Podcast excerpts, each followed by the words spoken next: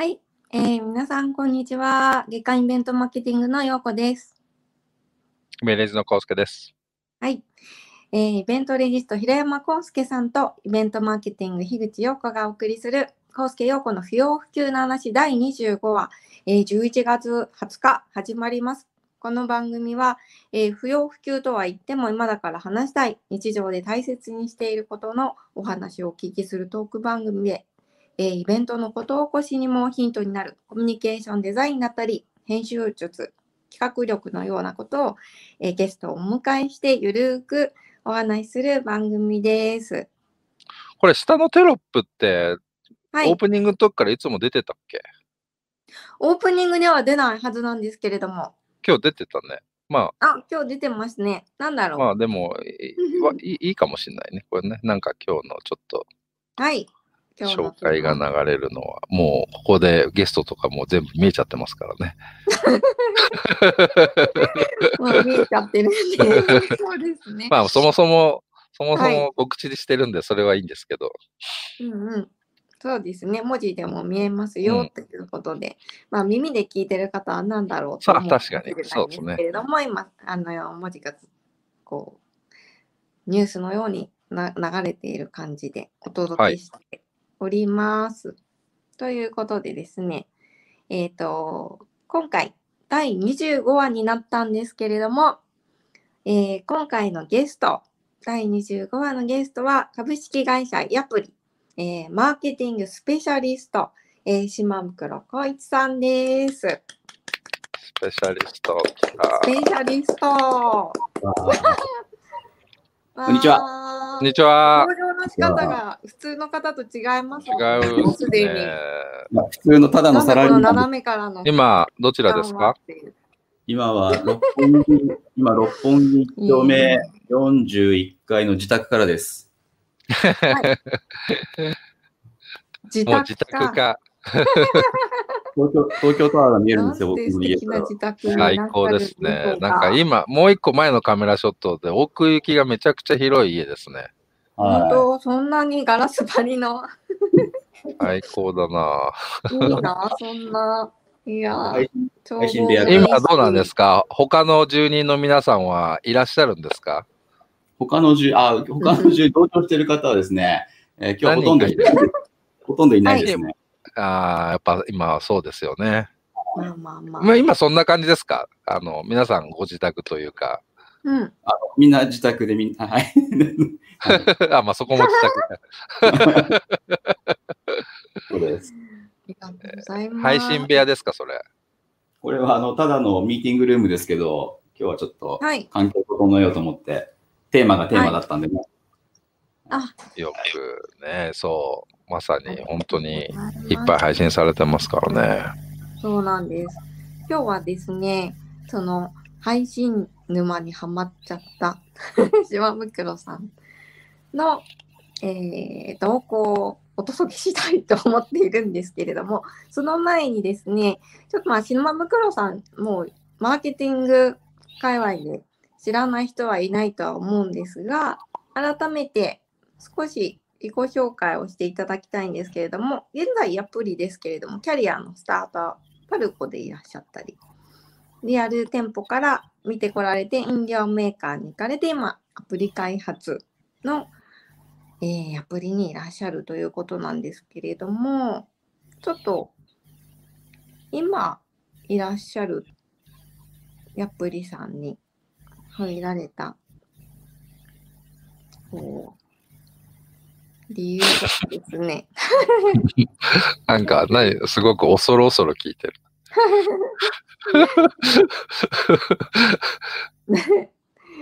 すげえ聞きにくいこと聞いてるみたいになっちゃってるけど大丈夫？本当ですか？島袋さんの、まあ、現在マーケティングスペシャリストとしてのこうミッションをお伺いしながらですね。今現在チャレンジされていることについてお伺いしていきたいんですが、えー、簡単に自己紹介からお願いします。あれ？あれ？ミュートになっちゃってるかな？ちょっと、はい、これで聞こえます。はい、はい、はい、聞こえます。はい、大丈夫です。大丈夫です。失礼しました。はい、あの、はい、今簡単にご紹介いただきましたけども、えっと、まあ、ヤプリという、まあ、アイティー のスタートアップベンチャーにいますけども、えー、キャリアのスタートはおっしゃっていただいたパルコっていうね、ショッピングセンターですね。はい。最近パルコ行きました、うんうん、あ、この間行きました。渋谷。どうぞ、新しい。はい、はい。あのね、渋谷が最近リニューアルして話題になってますけど、あいたパルコってショッピングセンターの上を当時、えー、やってました。じゅうに、さんねんですね、やってまして、でその後、はい、キリンっていう飲料メーカーの方に行きまして、みんな大好きなやつね。はい。はい、そこは今、多分、あの、陽子さんの手元に映ってないかもしれないですけど、こういうグラスとかあるかもしれないですけどね。はい。今日はないですかね。はい。で、まあ、着物メーカーにいまして、で、その後、はい、えー、去年のいちがつですね、でこのヤプリという会社に来てまして、うん、今、丸にねんぐらいになります。うん、マーケティングスペシャリストですね。うん、はい。僕らのバックステージの、ね、の、あのー、最初の時にからいろいろお世話になって、うん、その時はちょうどキリンに移られたばっかりの時。そうですね。ああいった華やかな場に出させていただくのは、本当、当時の会社の看板のおかげだなと思って。はい、いや、ずっとマーケティングをね、極めてきていらっしゃるからこそのことだと思うんですけど、マーケティングでも幅が広いじゃないですか。その中でもこう、この領域を極めていきましたというようなところで言うと、今むくろさんはソーシャルの方の部分が、こう専門領域になるんですかね。そうですね。あの、まあ、全般的には当然やってきましたけども、えっと、ソーシャルはまあ結構や、はい、昔からというかやってまして、えー、まあ、これも多くの方が聞いてるんで、あんまり大きな声では言えないんですけども、えー、まあ、パルコの時には、パルコの某ゆるキャラというか、がいるんですけども、はい、あの中の人を担当したりとか、えー、してましたし、で、キリンの時も、キリンビールとか、キリンビバレッジのですね、ツイッターとか、フェイスブックとか、まあ、インスタグラムの担当をしていることもありましたし、まあ、それ以外にも、ソーシャル以外もやってましたけどもね、デジタルマーケティング全般は担当させていただきました。うん、ファン領域を開拓するというようなミッションですか？そうですね。あのー、おっしゃる通りで、まあ、ショッピングセンターもそうですし、飲料メーカーもそうなんですけど、はい、あの、直接ね、お客様と関わることってあんまり、多くないというか、まあ、メーカーなんか特にそうですけども、あの、うん、わざわざキリンビール買うのに別にキリンビールの人から買わないですよね。なので、まあ、コンビニ行ったりですもんね。そうです。なので、まあ、お客様との接点が薄くなっちゃいがちですけども、まあ、ソーシャルとかを通じて、お客様とコミュニケーションを直接することで、ブランドを愛してもらおうとか、そういったことをやってました。うーん、よく聞かれるかもしれないんですけど、個人とな、なんだろう、企業の人とキャラ分けっていうか、やっぱりあるんですかね。はい、そうですね。いわゆる、ちょっと真面目な話になっちゃいますけど、いわゆる企業の人格というか、まあ、ペルソナっぽいものは当然設計しますんで、まあ、はい、キリンの、例えばソーシャル、ツイッターのアカウントであればこんなキャラクターだよね、みたいなものとか、まあ、ライン のアカウントに関してもそう、実際そうなんですけども、ライン のアカウントもどんなことをお客様に直接ね、うん、このスマートフォンに届けたら嬉しいんだろう、はい、楽しいんだろうってね、やっぱありますから、そんな設計を、なんか結構人感を出すというかね、なんかただの、ただのメルマガにならないようにするみたいな、そんな感じですかね。うん、ぐさぐさされました、今。そういう意味で言うと、今また新しく今やられてるヤプリさんは、ヤプリから皆さん買うというか、一般の人が買うとか、スーパーで売ってるとかっていう話ではないと思うんですけど、うんうん、で、新しい、はい、またアプローチというか領域なんですかね。あ、そうですね。おっしゃると、まあ、一番大きな多分ね、ビーツーシー の企業から ビーツービー の方に来たっていうのが一番大きな転換だったんですけども、うん、まあ、よりなんだろうな、ずっとやってきたことが ビーツービー のマーケティングにも結構転用できるのかなというのを一つチャレンジ、おっしゃっていただいたチャレンジの部分でもあって、うん、あの、まあ、会社のブランドをね、ヤプリってことを知ってるってことでね、なんかご採用いただくこともあれば、まあ僕がいる会社がヤプリ、だからなんかヤプリのことに興味持っていただいたみたいなこともあるんで、まあそれはちょっとトライの最中というかね、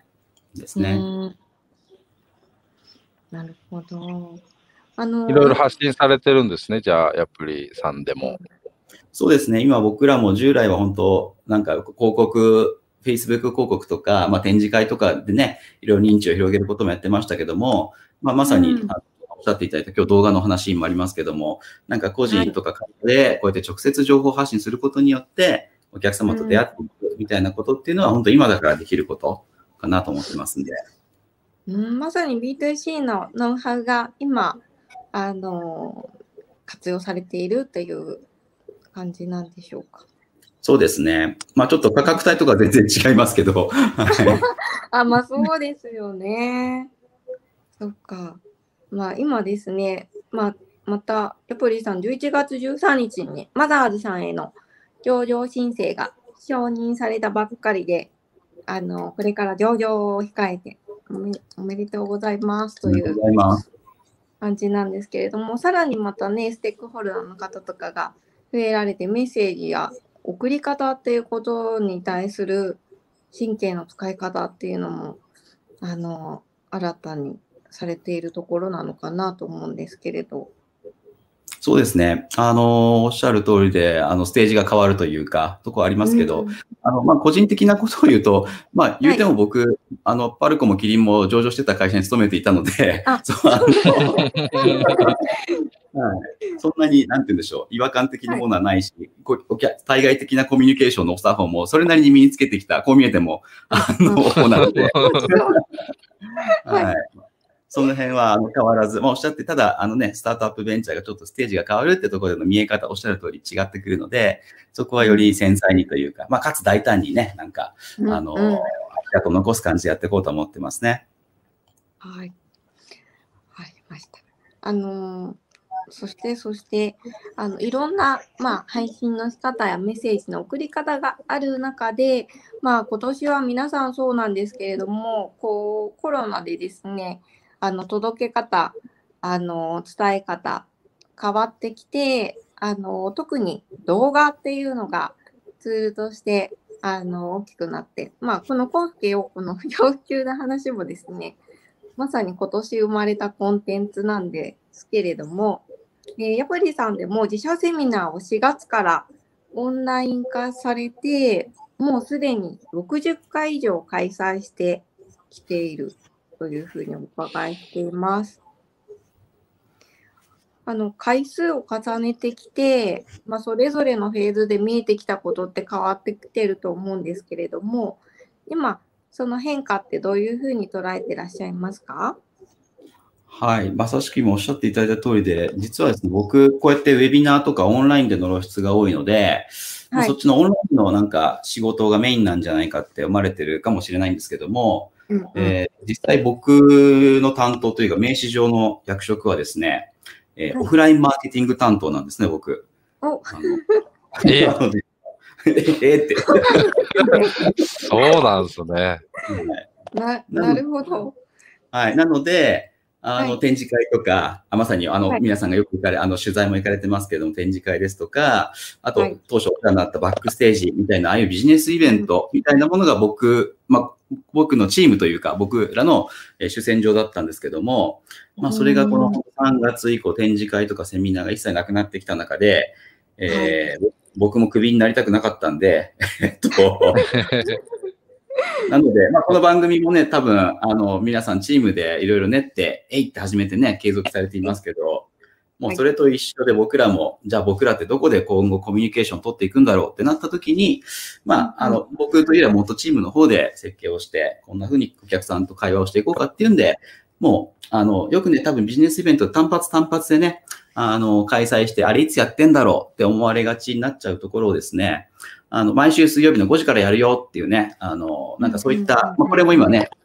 金曜日の、えー、お昼からやってますっていうことを、はい。それと同じように、まあ、あの、水曜日のごじからなんとなく、えー、アプリが、なんかウェビナーというかオンライン配信やってるよってことをですね、あの、認知させるために、そういうコミュニケーションプランからみんなで作っていったので、まあ、本当、ゼロイチというか、のタイミングを、あの、アプリ自体の会社自体はね、本当、今ななねんぐらいやってますけども、あの、ある意味、ゼロスタートで始めたというのは、本当今年さんがつ、しがつのタイミングだったかなって感じがします。実際、そのオフラインのミッションで、まあ世の中今ね、そういうオフラインでやってたことをいろんな形でオンライン化したりとかっていう、まあ同じじゃないかもしれないですけど、近い形を作ったりとかっていうのはありますけど、実際、ちょっとざっくり質問ですけど、その、もともとのゴールって、達成できる部分とできない部分があると、ど、どんな感じですかね。うん、はい、あの、おっしゃる通りで、まあ、年間の計画がね、企業なんであるんですけども、あの、まあ、メディアが変わったとかやり方変わったとしても、まあ、なあの、たまたまかもしれないし、僕らの設計、コミュニケーション設計がうまくいったってこともあるかもしれませんけども、あの、なんて言うんでしょう。ゴールに対しては非常に堅調にというか、堅実に進んでいるというのは今足元の状況ですね。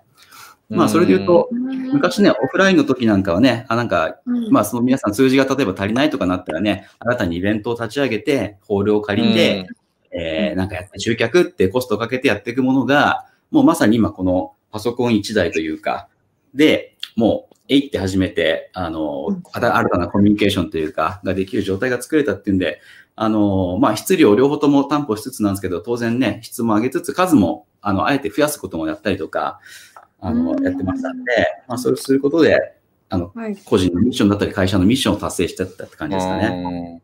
うん、そうすると、あれですか、ミッションが、なんかそう、順調にいってるのが、まあ、素晴らしいと思うんですけど、一方で、うん皆さんの雰囲気的などですか、もうこれオフラインいらねえじゃんっていう話なのか、あの、いや、やっぱりやってミッションは達成できてるけど、やっぱオフラインやりたい理由はあるよねっていう感じなのかっていうと、どうなんですかね。まあ、もちろんチームと会社の考えも違うかもしれないですけども、皆さん的には。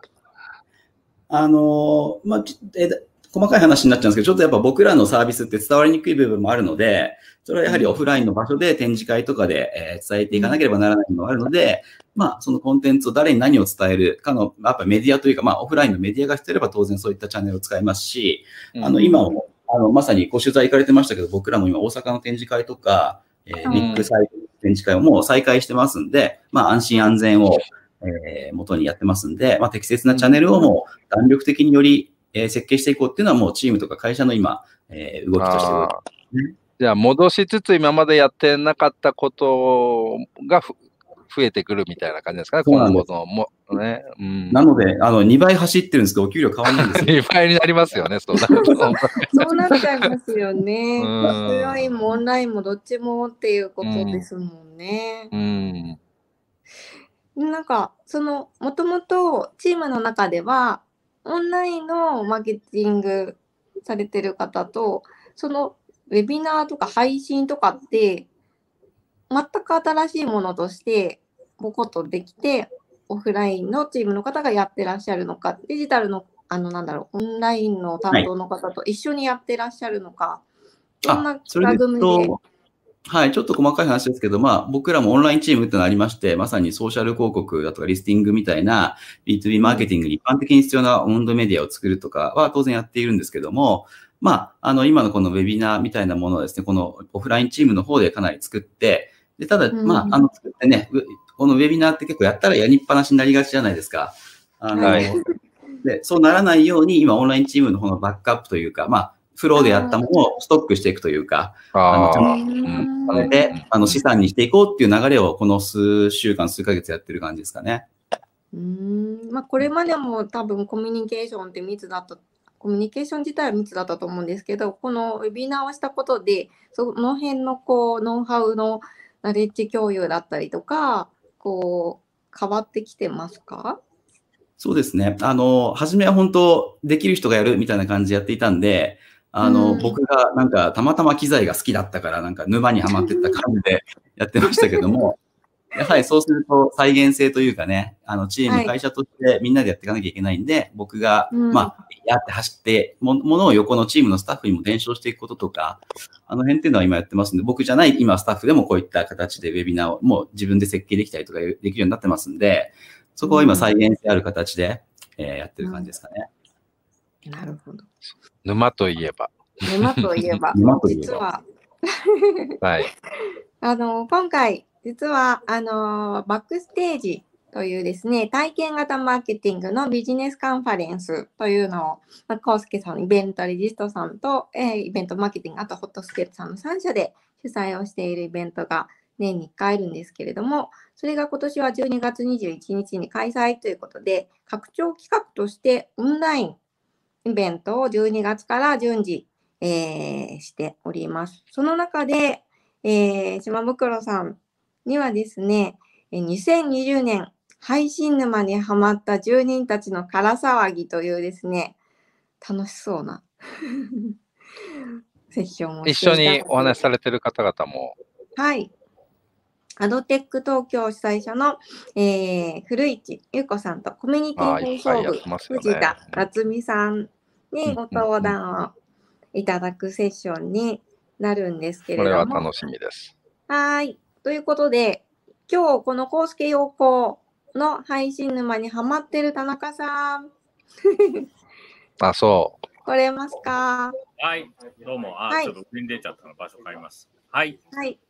はい。どうもどうもどうも。どうも、先日、はい、その、えー、収録にも、はい、あの行かれて、セッション聞かれたと思います。はい。はいはい、そう、我々の配信担当のバックは、はい、ミキさんなんで、はい、配信を実際に自らやられてる人、はい、人たちのお話ということで。はい、そうですね、はい。まあ、あのこの間お話をお伺いしてきたんですけど、あの、まあ、古市さんも、あの藤田さんも女性の方で、で今までこう何て言うんですかね、カメラであるとかマイクであるとか照明とかっていうのを全然こう触れなかった人たちがもう自分ごとのようにこう話してて、でいやあなたもそうやな。僕は紙でうるさいんですよ、このスイッチがあれだなとか。そうそうそう、まあ、まさにあのにわかなんですけど、あの今まで紙にこうペン赤いペン書いてんで、あのメールで送ってこれ直してくださいって言ってたのが急にデジタルになってこうワイワイやってるのがこうなんかこう身近になってきたというか、本当時代が変わった感がすごくあって、でもその中であのお二人やっぱり女性でその映像配信に合ったメイクの仕方とかを、私こういうふうにやってこうやってこだわりなのみたいな話をあの本番中なんですけど、ふたりでキャッキャキャッキャキャッキャ話してしまこさんも意外とそれに乗れるっていう感じ。すごい、しまこさんさすがですね。しまこさんの女子力の高さがすごく上がった感じ。確かに田中さんもなんか今日肌の色いいですもんね。本当だ、ピカピカしてる。女優ライト使ってます。でも影響を受けますね。私もその話を聞いたら女優ライトをつけようと思いましたもん。今日、ヒルさんも女優ライト好きですよね。そうです。夏也が。じゃん。はい。あの、今度、男性用の。いいっすね、やっぱ。うん。あの、ちょっとそれも買っちゃおうかなと思って。すごい。そして今日、田中さんは全く固まらないね。素晴らしい。はい。前回、田中さんをゲスト入れた時にね、ゲストがずっと固まってたもんね。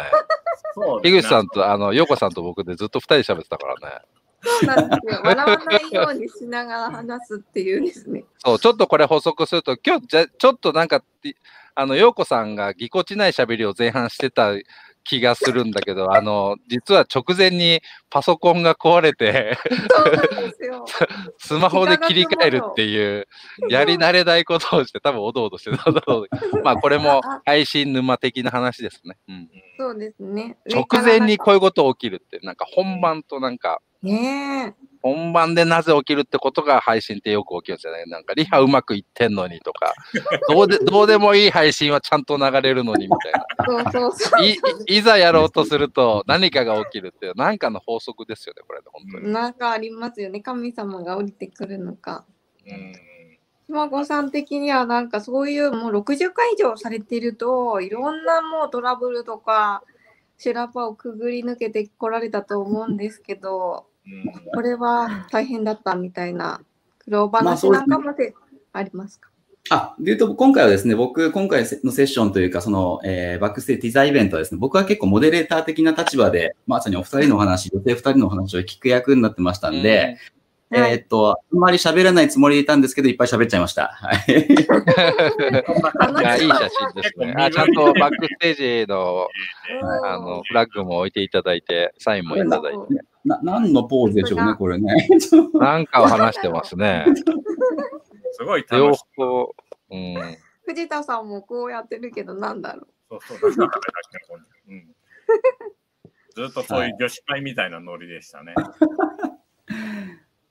はい、まあ一方で、このタイミングでこう配信のとこやってる人って、まああのー、すごく僕は客観的に見てて、こう、まあ他のケースでも同じかもしれないですけど、変化に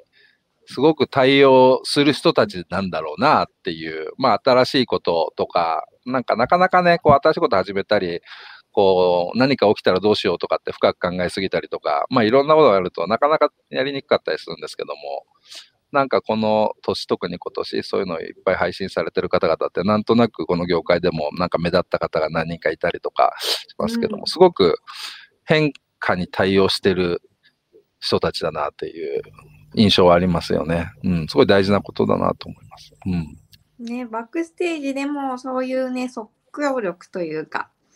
アドリブでいろんなことを今年された方が、あのー、ご登場いただくっていう年になっていると思うんですけど。ね、はい。楽しみですね。まあ、じゅうにがつ、じゅうにがつあたまぐらいにはお披露目セッションをしたい。ティザーのやつですね。そうですね。本番は、本番はいつでしたっけ？そう。だからね、今回ね、あの、ティザー、あの、ある意味、これティザーっちゃ違うんですけど、はい、ちょっとポジショニング的には、もう、じゅうにがつはバックステージっていう、毎日バックステージというシーズンにしようかなと思っていて、もうさっきの、この前、今までの前半の話と同じで、こう、オフラインとオンラインの境目がなくなってきてるっていうところで言うと、まあ、オフラインの良さ、あ、オンラインの良さを使うと、まあ、アーカイブできたり、いつでも配信できたりって、その、そこ、のメリットだけを取ると別に毎日やってもいいじゃんっていう話があって、うんうん、でただオフラインってやっぱり良さはあるので一箇所設けたよねっていうところで、まあ、その配信の後半の日に、まあ、にじゅういちにちがあるというところで、まあ、僕らのイメージでも全部本番のセッションだなと思ってます。なので、はい、本当にあのじゅうにがつから楽しみにしていただいてですね、うん、本当毎日やる予定なので毎日いち、にほんアド、アドベントカレンダーみたいです。なんかね。こうねまさに、業界で使ってる人が多い。今子さん作成の。いや、あれ見ると本当世の中イベント増えてるというか、まあ、配信増えてるというかね。はい、なんか一日の取り合いというか、あの、カレンダーのいちじかんさんじゅっぷんの取り合いみたいな、感じになりますよね。自分の興味のある。ね、実際それ、その時間帯がね、アメリカだろうが、日本だろうが、北海道だろうが、参加できちゃいますからね。そのさんじゅっぷん空いてれば。う, ね、うん。その辺はだメリ、メリットなんでしょうね。だその、どこ、ロケーションにとらわれないっていう。うん。う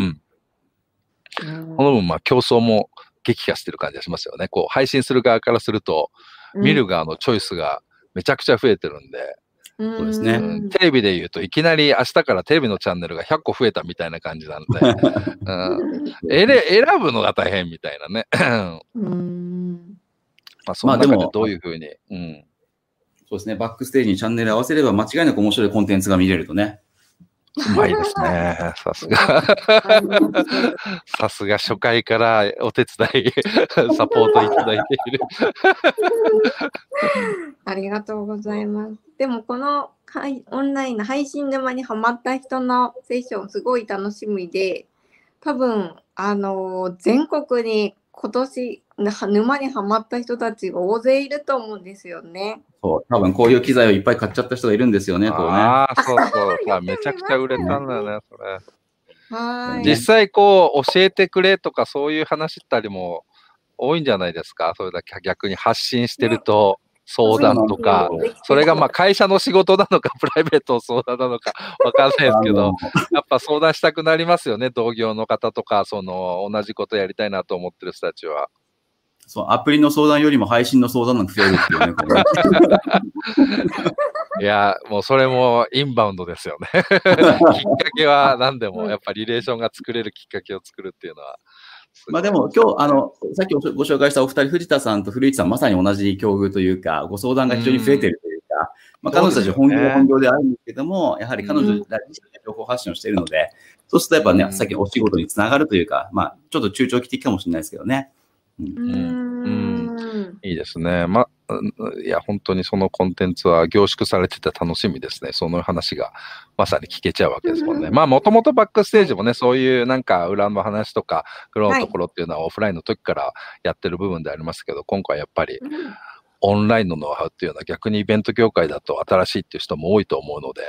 すごく注目してるし、ね、やっぱりある意味救世主的なところもあると思うんですね。オンラインがあったからあできてるっていう代替になってるかとかっていう議論はまあありますけども、少なくともなんかそのイベントらしきものはオンラインでも形は作れるようになってきたみたいなところで言うと、うん、イベントオフラインだけだったお仕事のイベント業界の人たちもオンラインのお仕事がね、うん、できてるっていう環境もゼロではないと思うので、はい、なんかその辺っていうのはすごく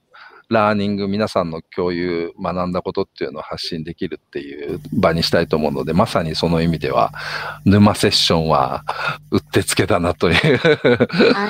い、思っております。しております。島袋さんは、えっと、じゅうにがつにじゅういちにちのバックステージにもご参加いただけそうですか？はい、遊びに行くつもりです。あ、あ仕事、仕事で、仕事で行くつもりだった。バックステージのね、あの、一旦が今見えちゃったんですけど、まあ、そういう方とね、あの、出会える場でもあるということで、状況を見ながら今、あの、ハイブリッド開催の方も準備を進めておりますので、でね、配信沼にハマった方は、下川さんに会いに、じゅうにがつにじゅういちにち、虎ノ門ヒルズフォーラムでお待ちしております。はい。はいちょっと予告の動画だけ撮ったんで、ちょっと一回見てもいいですか？じゃあ、ちょっと延長しますね。さんじになっちゃいましたけども。はい。はい。お。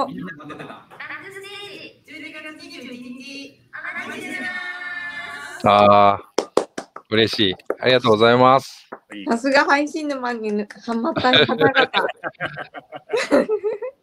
これももうあのみ、みんなば、場数が多いので、じゃあ撮るよって言っても、じゅうびょうぐらいでね、こう、セリフ決めてこうやったってやつですよね、もうね。一発撮りですか？一発撮り。はい。じゃあ、ありがとうございます。ノウハウをまた、ぎゅっと教えてください。ありがとうございました。ありがとうございました。はい。いやー、なんか。ほっとしますね。ほっとしますね。安心して。安心感が。逆にこっちがあのパソコントラブルとかがあっても、あのすごい冷静にこのカメラはここですから。陽子さん乗り切りましたね。スマホで。女優ライトをやってる場合じゃなかったって。スマホはいあれかあの。中継、中継でやられたときは、あのときスマホ？あのときはパソコン？スマホです。あ、スマホの方が安心するので。はい。あ、そうですね。確かに、スマホが、あの、島袋さんもちょっと言ってましたけど、スマホの画像は綺麗ですね。わずくないですよ。パソコンより明るさがありますね。愛用してるんですよね。まあ、便利な部分と、まあ、パソコンはまあ他にもいろいろできたりするので。そうですね。なんか今、いろんな見ながらとかだと、パソコンのがいいのかもしれないけど。あ、そうそう、目線が合うのでね。うん、あるんですけれど、まあそんな、いろんな舞台裏が見れるですね、バックステージ、じゅうにがつから徐々に、えー、スタートしていくということで、毎日やります。毎日バックステージやりますよ。はい。ということで、はい、本番もじゅうにがつにじゅういちにち、お待ちしております。ということで、本日のゲスト、えー、株式会社ヤプリのマーケティングスペシャリスト、えー、はい、島袋浩一さんでした。また来週お会いしましょう。ありがとうございました。